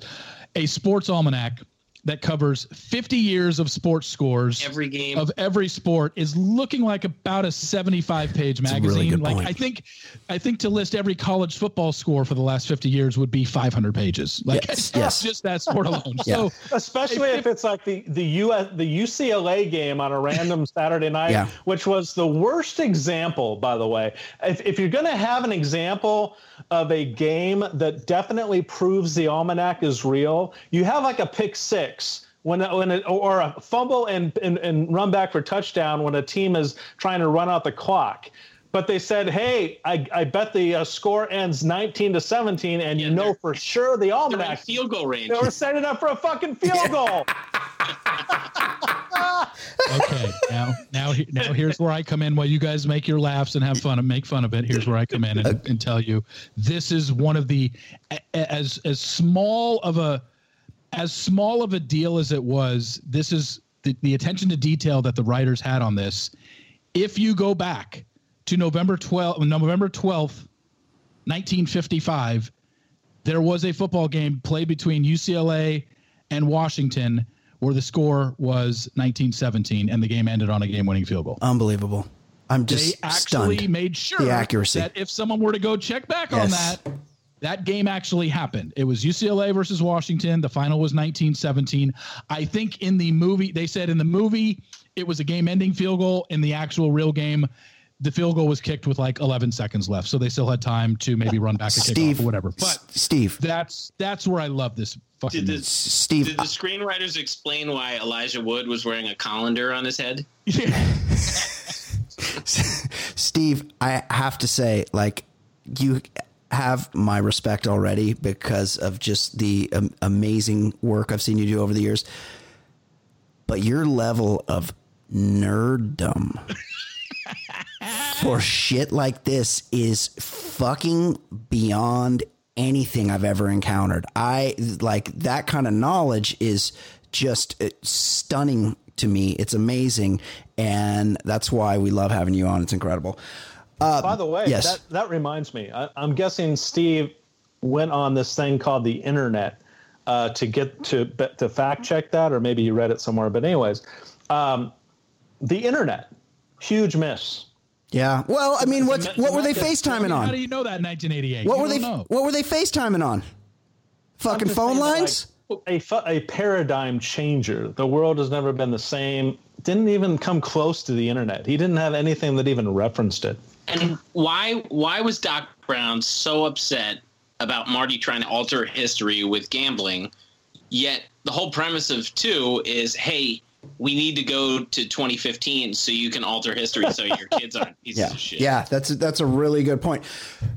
Is there any way that Biff can just fucking jump in the De- DeLorean and drive back, fly back to November twelfth, nineteen fifty-five? I mean, that that's a bridge too far for me. Sad sack me- mechanic who saw the car take off and immediately figured out what to do. Uh, yeah, that that, my, that was crazy. My guess was it was already pre-programmed into the machine. Like, Right. yeah, It was. Future Biff wouldn't know how to program a new a DeLorean car. But remember, at the beginning of the movie, he did see it take off into space and was like, "What the hell is going on here?" When Doc, Jennifer, and Marty, remember, he came running out saying, "Marty, here's your keys," and he sees a DeLorean. He's like, "What the hell? Flying DeLorean? What the hell is going on here?" So he had seen it 30 years previous. When he got into it, Well, when he saw it take off, he chased after and he goes, "Hey Marty, I want you to check out my new business cards Match for my no matchbooks. Yeah. uh, matchbooks." Yeah. Yeah, yeah, yeah. Um. so Yeah. yeah, I I think it's he did he punch in the numbers saying I want to go to November 12th? No, he got into a time he, he got into a car that he knew was a time machine because he overheard Doc and Marty talking about it right outside Cafe Right. 80s. It and was a then preset. he It just was a gets into it, and that's how he ends up and That's how he ends up back in uh, November uh, twelfth, nineteen. Just like just like the, the function on our cell phones, recent calls. You can go back to the Yeah. recent calls. Androids find out have that? Girlfriend's been been fucking the neighbor. Right. They didn't even come close to having a cell phone in this movie. And I mean, They had and, FaceTime. Again, They- again they Michael s- Douglas had a cell phone in, in Wall Street in '85. They were skyping to the living room, like they were they were they were post cell phone, and But also they had, they had payphone stands next to the newspaper bin. right. That's a good point. Um, here's here's something yeah. else to think about. Really, about 2015, we only get this movie is maybe 15 20 minutes in 2015 so it's not like they explored it was Yeah. go back there cafe 80s uh hoverboard race immediately biff's in you know griff's in jail oh shit jennifer's getting taken back to her future house they go to that home and then once jennifer's out of there they're back to alternate 1985 they were never there enough to be like let's discover everything of what's going on in 2015 true. and what It's- it's going to look That's like. true. Yep. it's only 20 minutes That's basically. that's a really good point. The Trump stuff is. It's like a glimpse, Yeah. a glimpse Yeah. of what we think it's going to be. They hit on some things: FaceTime, Cubs, um, uh, the, the uh, self-lacing shoes, and they missed on, certainly missed on flying cars. Like it's just like wow. But So- in 1988, maybe did we didn't know? I mean, in 1988, Yeah. when you watched it, you were like, "Holy shit, we're going to be flying cars Yeah. in 2015!" Yeah. Like, Well, the, the thing that you do give Zemeckis a pass because, um, you know, when they did Blade Runner, I, uh, granted it was nine years earlier, they had flying cars in what year? Was it 2018? Yeah. Well, So I, every I guess that futuristic look was flying cars. That was always a thing. Yeah, no, flying cars are a thing. So they, speaking of alternative 1985, they go to alternative 1985. Biff Tannen's, he's Trump. He's running shit. He's he's making all these bets. There's there's a couple things I have questions for. First of all, the, he's got a book of every every um, sporting event, the, the outcome of every sporting event for 50 years, and he makes his first million dollars on a horse race. Okay, fine yeah. at what point is any sports book gonna continue taking this guy's bets? Like he's he's fucking one hundred percent on every horse race, every fucking prize fight, every college football game, NCAA basketball. At some point, the sports books are gonna go. No thanks, buddy. That's And- it. But We're done. By the way, too, like you see the you know odds makers make start the odds, but the the money moves the odds. Right. So You would think that anything that Biff put his money on would just go down to shrink to zero odds. But you're right. He, he would have to. He had to miss every once in a while Yeah. because he had to keep the system honest. I remember when. Um, when we had uh, John Dowd on, who uh, who um, did the report on Pete Rose, he made a good point. Pete Rose was guilty of shit of gambling, and Pete will always say, "I only gambled on on my team." Unless Mario Soto was pitching. But the thing that that that Pete obviously doesn't understand is that every time he didn't bet on his team, that was telling the gambling community Yep. that he didn't feel good about that bet. So Biff had to make purposeful bets go the wrong way, right? And also, Yeah. he bet on tons of teams besides his team. That was just a line. Right. Yeah. He, he, Yeah, and and Biff, and the thing is, again, another thing they never like. They spent 20 minutes in 2015. They never dove into exactly Biff's gambling, and we didn't see receipts of anything Right. of exactly how he made his. They just said he made his millions gambling, you know, luckiest streak ever or whatever. I'm sure after that he probably said. All right, I know the I know the score to this guy, and he had five of his, you know, his three little goons. Spread it around. Called him around. Hey, you take twenty grand, go to this, put it in this book. You take twenty, you go put it in this book. Right. So yeah, and then he legalized gambling, and then he owned the police. Right. So And he, he- could basically get away with anything he wants. Yeah, at, at some point he's rich enough that it doesn't matter. He doesn't even need the almanac anymore because he's so fucking rich. Now here's the here's the problem. Here's why this movie's a piece of shit. And I know you guys disagree, but here's here's something I need explained to me. They they go they go okay. We figured it out. It's Doc Brown very quickly figures it out because um because when when Biff future Biff gets out of the DeLorean somehow he breaks his fucking solid birch cane in half and leaves half of it in the car. They fi- and and he finds the he finds the wrapper from the from the almanac. They go, "Hey, we got to stop this.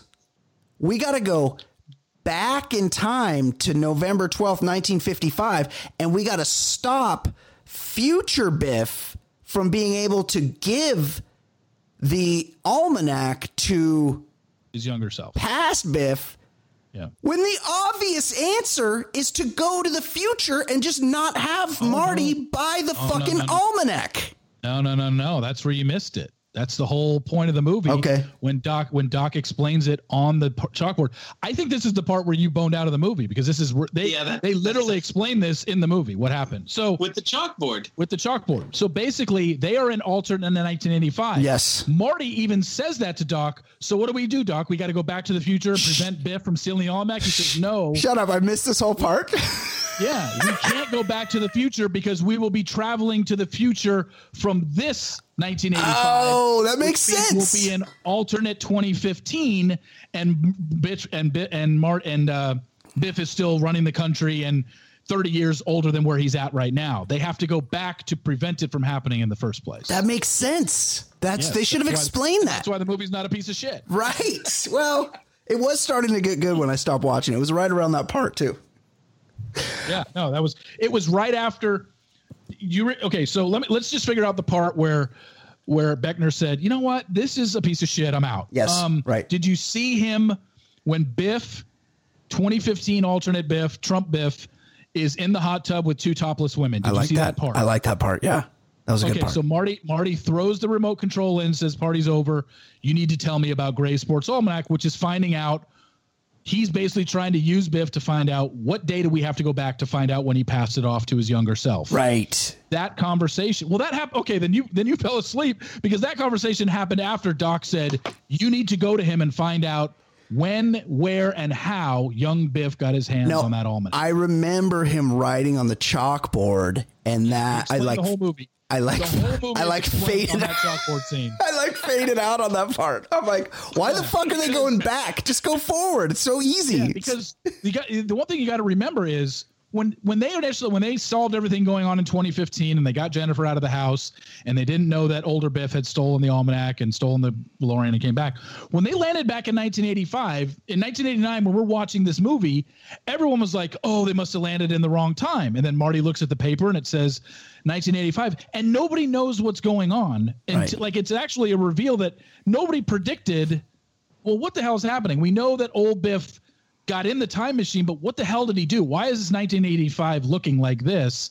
And that's where Doc explains it. Yes. Hey, he stole it, gave the younger his younger self the almanac. Look at how he made his money. so Look, it's hanging convoluted. out of his pocket. Yeah. You know all this shit. So con- yeah, so the whole movie convoluted. was explained right there. yeah. So it's so confusing. I mean, it's just a don't lot to take in. I've never even had a problem with that plot line. There's so many things that are wrong about the, about the movie. Period. But like, you you bring up a good point, right? Uh, Marty goes to Biff with all this confidence, and he throws the remote in the uh, in the sa- in the jacuzzi, and Indoor so at that at that point, as soon as uh, McFly brings up the almanac, Biff knows that it's the warning that the older Biff gave him from the future that somebody's going to come around, they're going to ask you about this, and you probably want to kill them. And Right. So at that at that point, he knows it, but he proceeds to tell Marty every single little detail of when the almanac came. Yeah. Knowing that he's probably going to shoot him. Okay. I murdered your dad. He tells him he murdered his dad. He murders his dad. He, te- he does what like Zemeckis falls into the the the problem that a lot of storytellers get into. When I start reading these in books, because I read a lot of books, I watch a lot of You TV. listen. No, you listen to books. You listen to books. when the when the villain tells the protagonist the entire plot before failing to kill them is like Yeah. such a lazy way of writing a movie, and I just can't believe you fell into Yeah. this. Like, Unless- there wasn't Exposition. a better way. Yes. I agree. Well, this, but it's also I don't know. It's eighty. It's eighty nine. It's his nineteen eighty eight. I think in twenty twenty, if you do that, it, it looks really lazy. But thirty years ago, was it was it looked upon at like that? I don't I think, so. Yeah. I, it just it's just so whenever people go to that, I just can't stand it. But It's very convoluted. This movie. but it's just one of the things of, of the story, I guess, as, as you're watching in 2020, and maybe you're making my point. I just I, I hate watched it for whatever 98 minutes, however long it is. I can't believe how like perturbed I got. Like you would think that it's an innocent movie, and we, we we're gonna have a podcast about it, but I actually got like angry at how stupid things are. So I can tell. and then So what happens after? Tell me what happens after Marty's on the roof. He jumps off the roof. He's where Biff is with a gun. He lands. Yeah. He's he he lands perfectly on the roof of the car. He Yeah. rises up on the DeLorean where he's easily shootable again, but they're but they're able to fell Biff because Biff, like a big dumb shit, looks over the side and gets his coming back to Jay Stew's point, gets his head smacked by the gull wing doors of the DeLorean that have really caught on and on are on nearly every car these days. The what happens after that? They jump in and they go back first of all- to 1955. first of all- yeah. I think the uh, the the stunt or the action advisor on this movie was the same on Karate Kid. Uh, the, the guy who told Johnny to lead with his head for the crane kick told Biff to lead with his head for the DeLorean door. Yeah, like what the hell is going on? Oh, here comes a door right in my head. Yeah. And Yeah, did, so they- bef- hold on before we move on because I just noticed I had a note here. Did anybody else notice that w- one of um, Trump Biff's henchmen was Billy Zane? Yeah. No, it's him. Yeah. Yeah, Billy he's, Zane. he's in the first one. First one too. He Yeah. is. Oh yeah, he's he's one of the buddies. Yeah, yeah. But he's not in the third. Right. But yeah. the Here the I- Biff I- I- scenes, go ahead. Yeah. The Biff scenes take on a different vibe in the Me Too era. Right. All the scenes with Lorraine, like it's he's a much more problematic character than when we were kids. When you looked at him, Oh yeah, he's he's very rapey. Yeah. Okay. Here's something, uh, Brian, since you love my nerdiness of this movie, I here's how deep and here's how convoluted I can get with this. When Okay. Marty is having the conversation with Future Biff, and Future Biff is telling him, All right, tell me what you know. And he said, I need to know how you get the book. And he said, he said November 12th, 1955. And Marty says, November 12th, 1955. That was the day I went. And he's like, Oh, that was the day um, of the of the famous Hill Valley lightning storm. He's like, Oh, you know your history. He's like, Yeah, that day I was, you know, I was I was picking my car up after rolling into a drag race. Marty says to him, Manure. uh, yeah, I, Marty says to him, I thought you, you know, crashed in a manure truck. He's like, how do you know that? He said, my father told me. He's like, your father, before he died. I thought about All right, this. Let let's go about let's let's talk about the math on this. So he- the- Marty, yes. Marty in 1985 is about 18 years old, meaning he was born in 1968, right? Yeah. Yeah. We know that George McFly that died in alternate 1985 died March 15th, 1973. Yep. So Five years. if George McFly told his son weeks before he died about, hey, a guy I used to know in high school crashed his Right, car into right. a manure truck, would a five year old Marty McFly remember that minute detail about his dad's Yes. friend? Yes. but Probably if not. dad dies, he's gonna cling to the only thing. He'll he'll replay that conversation in his Yeah, head like, forever. Well, so so it was like it. it was almost like a loophole that I found. Like, would a five year old Marty? I mean, it's not unrealistic, but plausible. Probably Right, not, but but, Mar- it is possible that he can remember as a five year old. His dad told him Biff once crashed his car in a drag. not race. to defend, not to to not to defend this movie, but Marty's lying, and Biff is dumb. Biff Biff is n- what- not Steve Carbone. He sh- he could be like, "What? He fucking told you when you were four years old, and you remember that?" Like we know Marty's lying, and Marty's just like trying to say whatever. Oh, my dad told me. It's up to Biff to fucking do Yeah, the math my on that one. Yeah. No, yeah, I'm not saying about Marty's side. I'm talking about Biff's side. Yeah. If Biff had a half a brain Yes. and thought about it for more than two seconds, he'd be like, "Wait, your dad? You remembered something your dad told me you, you were five when I crashed my car into a manure truck? Like, Yes. really? You Yeah. really? Yeah." But I get that. Yeah, Mar- he told him that because he was lying Right. because he knew the whole story. But yeah, when they but when they told that as a movie, now you're throwing it out there to the audience. Hey, everybody, Biff is supposed to not do the math in his head that a five year old Marty happened to just remember what his dad told him about a, a, Exactly. car, Yes. a car race Yes. literally 18 years ago, you know, whatever, 13 years ago. Um, Right. Okay, and Yes. there we go. also uh, when they go to 1985, I mean, uh, 1955 again. Yeah. Why is Doc Brown uh, riding a bike around? Does he have a DUI or or like why does he have to ride a bike around town instead of a car? He's I think he tells Marty, I can't drive the DeLorean because we can't be out in the light with the DeLorean. I have to do something. I, I'll make it over to Biff's house. Some all he says is I'll make it over there somehow, and it ends up being on a bike. Why he didn't get in a car, we never saw, as far as we know, we never saw Doc Brown in any of the three movies in a car. So maybe he doesn't know how to drive. Yes, might not drive. never seen, never seen him in a car driving in any of the movies. Well, except for except for the DeLorean. Um, so, uh, 1955 Doc. I mean, I guess they just never hit on the fact that he maybe did or didn't own a car. I guess so. That's Right. why he went over to Biff's house in a, on a bike. So what else happens? He's Marty. Last I watched, Marty was in the in the back as old Biff is telling young Biff how to use the almanac. Yeah. What's and Yes. what's what ensues after that? Explain the rest of the movie to me, please.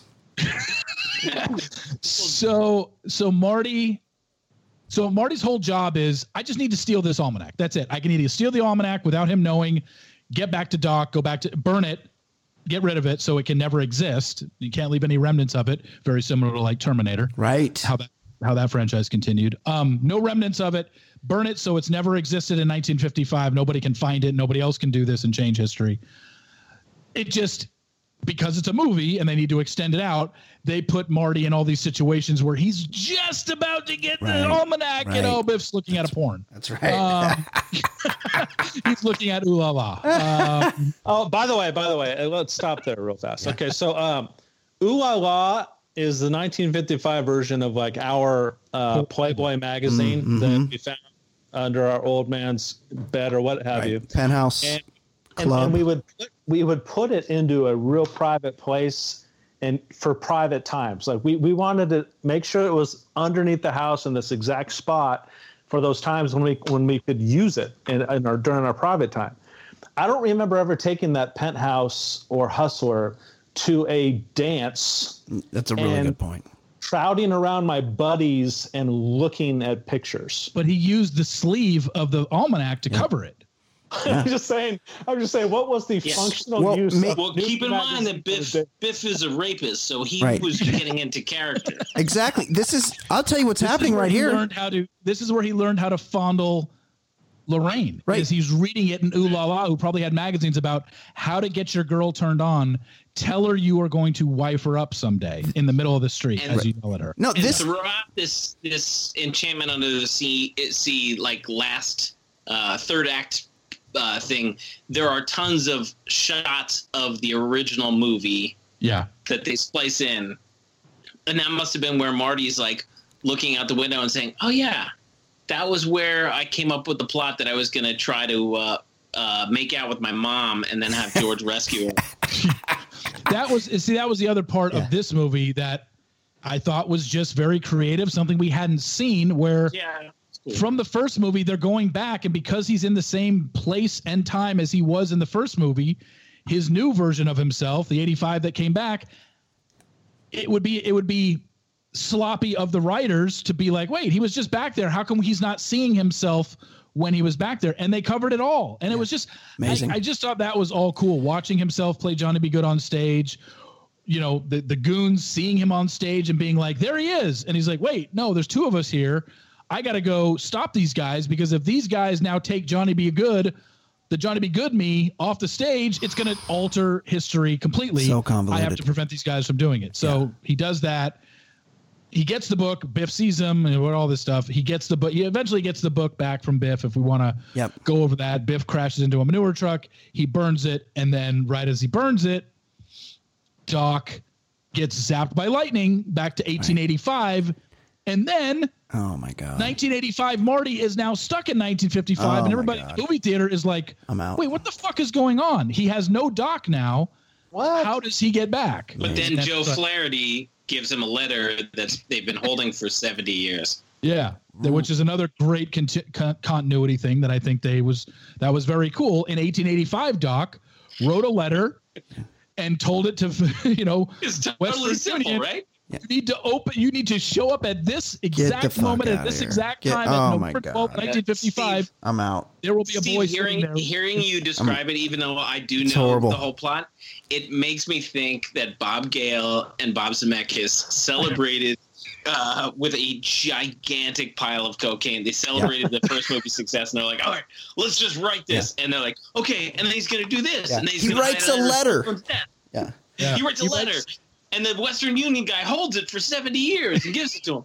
Do, do I you thought I thought it was genius. do you think Biff needed a porno mag at the dance because it was like a Kellen Winslow Jr. situation where he'd had like a lot of head trauma and he just needed to be draining it all the time because it was dangerous to not have him always Winslow jerking off. Loved, loved old ladies, right? Right, and Wins Kellen Winslow on road trips, he would it- so he wouldn't um, like fuck the couch in the training room.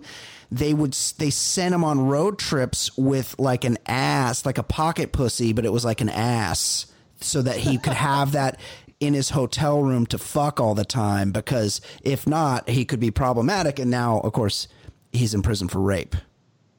So it's Right. maybe it was a similar situation for uh, for Biff, where he just he had some head in, head trauma too, like Kellen Winslow Jr., and he just had to keep it going all the time. Otherwise, you know, bye bye Lorraine. My friend tried to get an autograph of Kellen Winslow for his nephew, and Winslow said, "Sorry, only for the ladies." Yeah. Little did we know, Yes. it was only for homeless ladies he was going to rape and beat up. Uh, okay, what else? Any anything else to add? I'm, you, I'm sure you guys have more details. Uh, reality, Steve, you're you're just a, a, a fountain of information expert. Any any more behind the scenes stuff that we didn't notice about this movie? Oh God, there's tons. Um, but I, I think I think one of the biggest takeaways, at least for me, of this movie was, um, and the reason why number one, I think a lot of people might have graded this their worst of the three because it is very confusing if you're not thinking fourth dimensionally uh, when you're watching this movie because they do visit 19, regular 1985 they visit 2015 they visit an alternate 1985 and they visit 1955 so they visit four different time periods where yeah it can get very confusing And there's a chalkboard scene that and there's a chalkboard scene that explains the whole movie that Beckner just slept on. Yeah, I forgot about And, that. Uh, yeah. Um, no, I, I that's what I, I guess that's what I liked about it is they they jumped around and while it did get a little bit confusing, I think 13, 14 year old me when I saw it, I wasn't sold on it right away. But I guess over the years, I've come to appreciate it more because of my gambling career and the fact that um, I started to understand it better the more times I watched it. Everything started to make more sense to me. I didn't understand why things weren't changing when time periods were visited and stuff like that, or why. I, I, there was a lot of it that was confusing to me as a 14 year old, but now as an adult, I feel like um, no, I'm I'm good. This is one of my favorite ones. I like the darkness of it. I like that it's different. Um, I like the gambling aspect, and I just liked the fact that they revisited things from the first movie, where Marty had to rewatch himself, and they refilmed scenes and we didn't even, you know, what we didn't even get into the whole point about the fact that Crispin Glover, after the first movie, said, "You know what, guys? Yeah. I want to up my contract. I want to be in this more." And they said, "Sorry, dude, you're not that important player in two. And he said, "Fuck you, I'm out then." And so they had to get an actor, Yes. and put him in makeup and make him look like George McFly, and hung him in a few upside scenes. down. Yeah. and hung him upside down, and a few scenes And then had to uh, redo him. And in uh, and in another few scenes, they just used footage from the first movie. But I Crispin yeah. Glover also revised his. He he asked for more money, and then he said the reason why he uh, dropped out is because it was the pursuit of wealth, and that's he didn't like the the message of the first movie. Is what he, his reason was for dropping out. Okay, yeah, And he no, was- that makes, He was a certified lunatic, right? They, yeah, he's a weirdo. a- Yeah. after the whole thing where he Even on tried to Letterman. kick Letterman, right? Um, so, ta- let's just talk about the performances. Yeah, Um, Michael J. Fox, I don't know what what uh, like infuriated me more by the end of two. The fact that he's like four foot seven, um, and his awful voice, He's his fi- high he's voice, five three. He's five three. that Give him some credit. en- increases in in high when he does his teenage voice. Careful. And- You're not and going to disparage Michael J. Fox, are you? the fact that he can't run a straight line he's always stumbling Wow. he's always doing a pirouette That's He's- part of the character. he's walking Oh, backwards running into things like Here's here's where Steve's knowledge comes in. I Yes. can tell you why. Yep. There's an answer to that. why Because they said, yeah, I I'm sure you guys know, maybe you don't. They filmed two and three consecutively, kind of like they did with Avengers. They filmed it basically in '88 uh, together. Uh, Zemeckis and Gale both said there's a scene in three where when he's running away, uh, you know, from a horse or something like that, and he's. They said when they first shot the scene, he came running out of the saloon and he immediately fell down. And they asked him, you know, what, what the hell was that? And he's like, I, I don't know, my legs just gave out.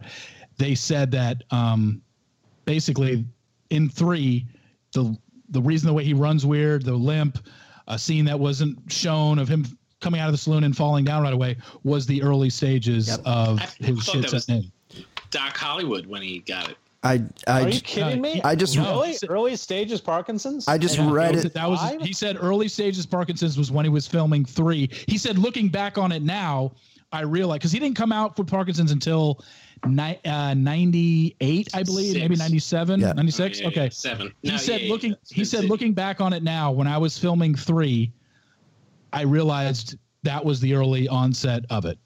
I'll Losing I'll follow up because in in the trivia. well now i feel bad by it the way says I, I feel, you I should feel bad, Jason. Fil- Clean it up in fil- filmed at the same time as Back to the Future Part Three. It was claimed at the time that in the four years since Back to the Future 1985 was made, Michael J. Fox had forgotten how to ride a skateboard. However, motor skills are not so easily lost as in riding a bicycle. And Michael J. Fox has since stated that this was an early symptom of his Parkinson's disease. And Jason Stewart is a huge piece of shit. Yeah. Wow. No, that's, that that was one of the tidbits that I didn't, aggravating Oh. I didn't realize that until recently. That was in a recent interview that he said Yeah. um, when I a breakdown of the three movies. They said in the third movie, he now looks back on it and realizes that was the early onset of his Parkinson's because Yeah. he was having Wow. he was having some motor motor issues. Huge. Jason, Yeah. I, I I, swear want you to in explain yourself. 84, When when they when they filmed it in '84, though, he was doing a lot of that in the first one. You're saying that it, it went back that far? He he did it the entire three movies. Yeah, I think it's just like just yeah, yeah, yeah. Um, but the, anyways, but what about Biff? Let- Stu let's talk trying to get about out of this. yeah, No, sports yeah, do. Let's let's move on to Biff. Don't tell me that Biff has like brain cancer or anything. Um, that- Oh, he's that- an overactor. You tried you tried to give Biff a an Oscar earlier in the podcast. I, Mm-hmm. I think it it's one of the more aggravating roles to watch. Oh. It, it is Yeah. so over the top. Yep. It is so excessive. When he plays Griff, no, especially. no human being acts like that. No Yes. human being acts Yes. that way. Sorry. So Yes. I, I can't give you anything on that, Steve. Which which Biff are we talking about? He played seven different them. Biffs. yes, Well, I mean, Griff. he played seven different, but they're all the same spaz, right? Yeah. Well, I mean, he played. spaz. What about night? What about night? What about the first movie, 1955 Biff, the foil for George McFly and Marty when he went back there? That was a great villain character. Yeah. I'm I thought he I thought he played a bully so well. Great bully. One of the best. The Griff, the futuristic Biff, he was the worst. The Where he's yeah he's humped over and he's Yes. got a cane and he just no, no, no, no, No, no. no, no, the- when he's You No, no, the, the, the one young who's on speed Yeah. and like oh the one Right. oh, the, the one with the with the with the bowl on his helmet and he, Uh, yeah. and the weird affected vo- vocal delivery was so weird. It's the way he says batter up Yeah. before he had to attach three people to him Right. and try to murder a four foot nine Michael J. Right. Fox. Five three. He says batter up, and I, I just wanted to. He's like batter up. He's like has a weird affectation. Uh, I thought it was weird that they had they, that Biff had murdered George McFly. I felt like that was sort of a dark turn for the wholesome Back to the Future movies. And it, I'm just reading the trivia. The plot line of George McFly being dead in 1985 was based entirely on Crispin Glover's refusal to do the sequel. So they, they murdered him just out of spite. They could have written him out another way, I'm sure. He did it to Yeah. himself. Yeah, he did it to himself because Yeah. he was a he was a loon. Unbelievable. Um, Ed Daly, you have anything else to add? Anything that you noticed that we may have missed in this discussion?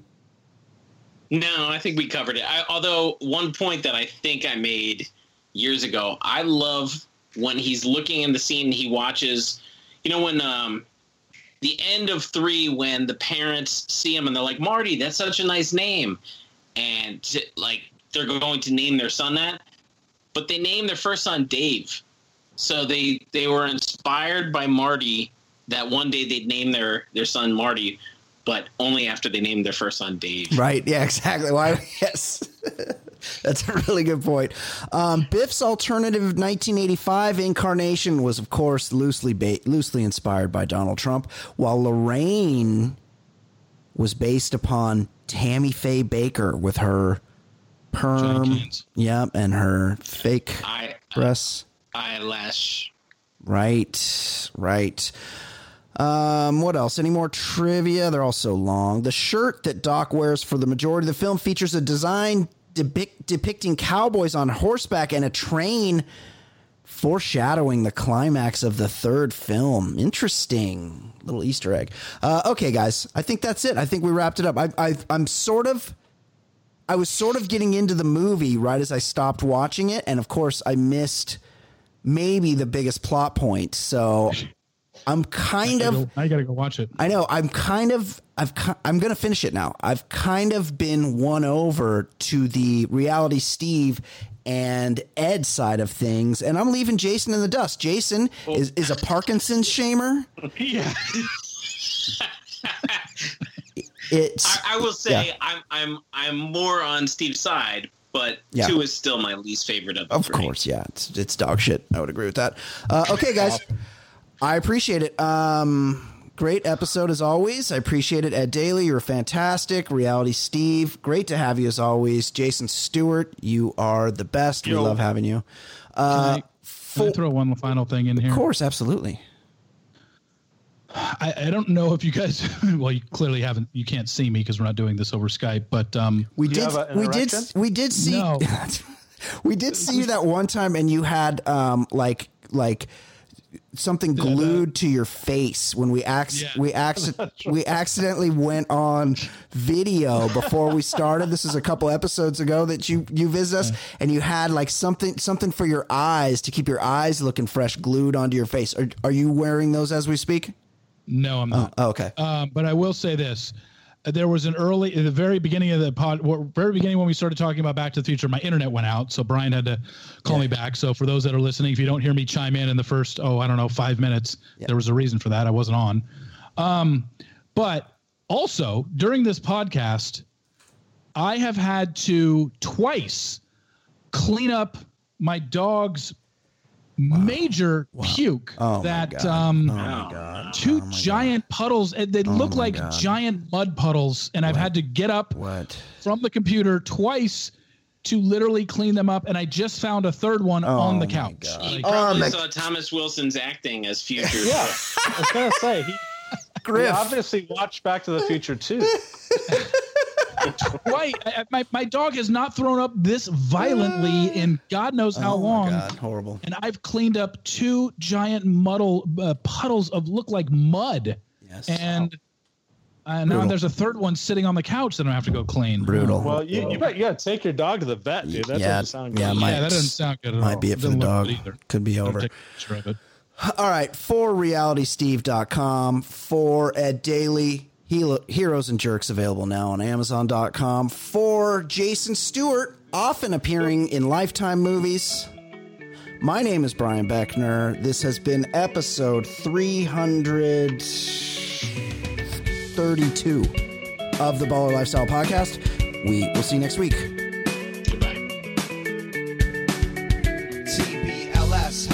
Lifestyle's baller. Podcast getting bigger and not smaller. Broadcasting weekly, that's what we do. With Easy and Daily and the man Jay Stu and Brian Beckner, quick to dissect the week in sports and culture and whatever. My brothers, reviewing some movies and shows and others. Top podcast, man, no one is above us. Five star, even the haters will love us. And we're not trying to talk politics a lot. We'd much rather talk about dicks a lot. Shit's so hot, man. You know the shit's on top. Top podcast, man. It really hits the spot. Listen up, you players and shot callers. TBLS, the lifestyle's baller. And you know the show is so flawless. TBLS, the lifestyle's baller. Listen up, you players and shot callers. TBLS,